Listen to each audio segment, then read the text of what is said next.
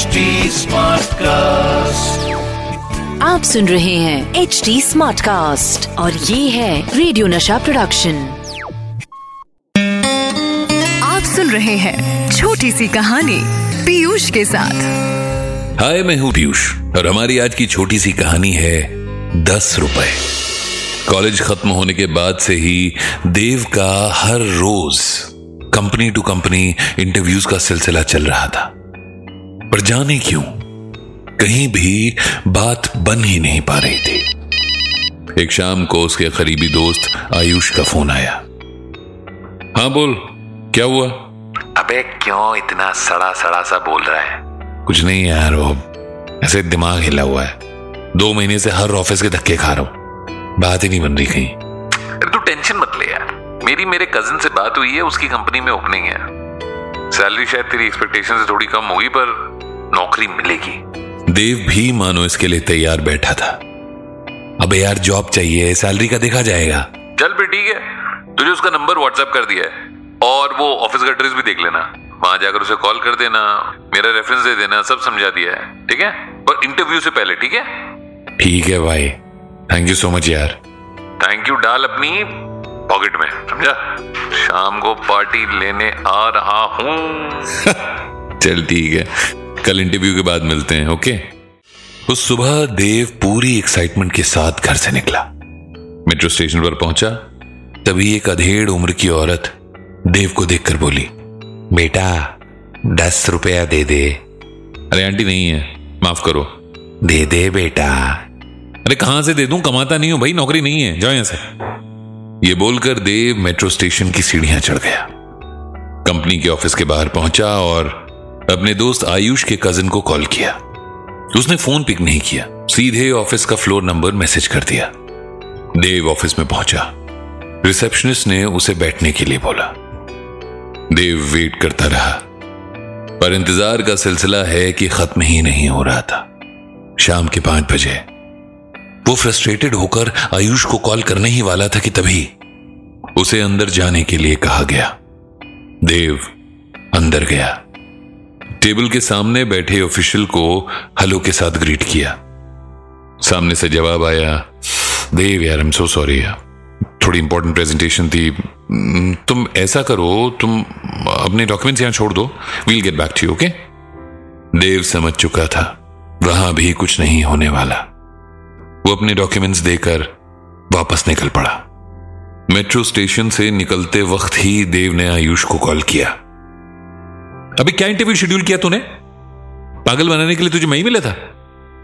अरे यार सॉरी ना ब्रो तभी वही औरत फिर से देव के सामने आकर उससे दस रुपए मांगने लगी। अरे यार, आपको सिर्फ़ पैसों की पड़ी रहती ना? सुबह जब जा रहा था तब भी पैसे पैसे पैसे।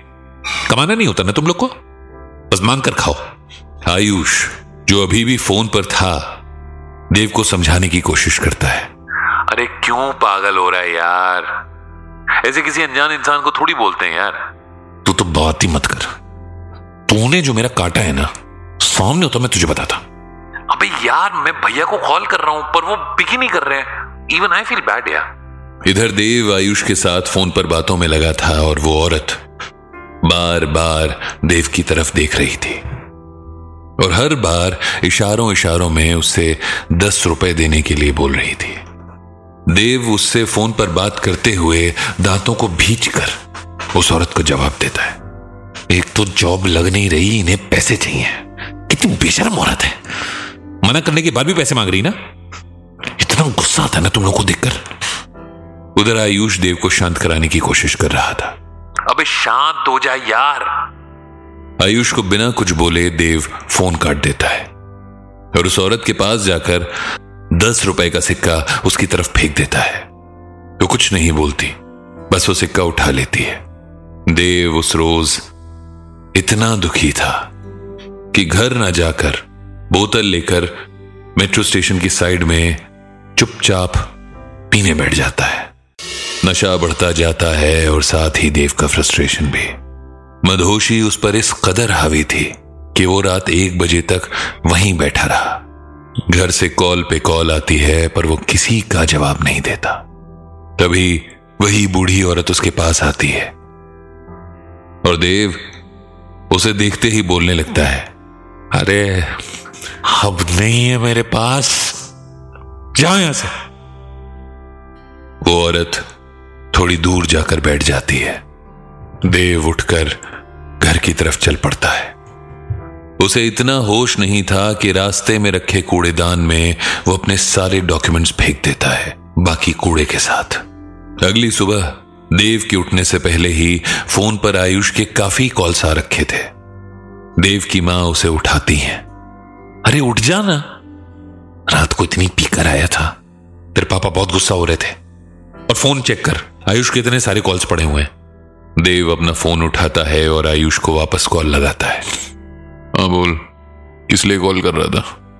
अबे तेरी जॉब कंफर्म हो गई है। भैया ने तुझे सारे ओरिजिनल डॉक्यूमेंट्स लेकर ऑफ़िस बुलाया है। देव एकदम से उठकर बैठ जाता है क्योंकि उसे याद आता है कि कल रात उसने डॉक्यूमेंट्स कूड़ेदान में फेंक दिए थे। वो फ़ोन हाथ में लिए सीधे कूड़ेदान की तरफ़ भागता है। पर वहाँ कुछ नहीं था। उधर दूसरी तरफ़ फिर से आयुष का कॉल आता है। अबे क्या हुआ? देव उसे रोते हुए बताता है कि कल रात उसने नशे में अपने सारे ओरिजिनल डॉक्यूमेंट्स अपनी पूरी ज़िंदगी की कमाई कूड़ेदान में फेंक दी थी। अबे ये क्या किया तूने गधे? अब क्या करूँ यार? जॉब चाहिए मुझे। चल तू एक काम कर ऑफ़िस जब मैं भैया से बात करता हूँ। देव घर वापस जाता है तैयार होकर ऑफ़िस के लिए निकलता है। वो मेट्रो स्टेशन पहुँचता है और वो ही बूढ़ी औरत देव के पास आती है। देखो, आज मेरा दिमाग बहुत खराब है। कुछ नहीं दूँगा, मेरे पास भी मत आना। वो बूढ़ी औरत अपनी साड़ी के आंचल में संभाल कर रखे हुए एक पैकेट को देव की तरफ़ बढ़ा देती है। ये पैकेट वही डॉक्यूमेंट्स वाली फ़ाइल है।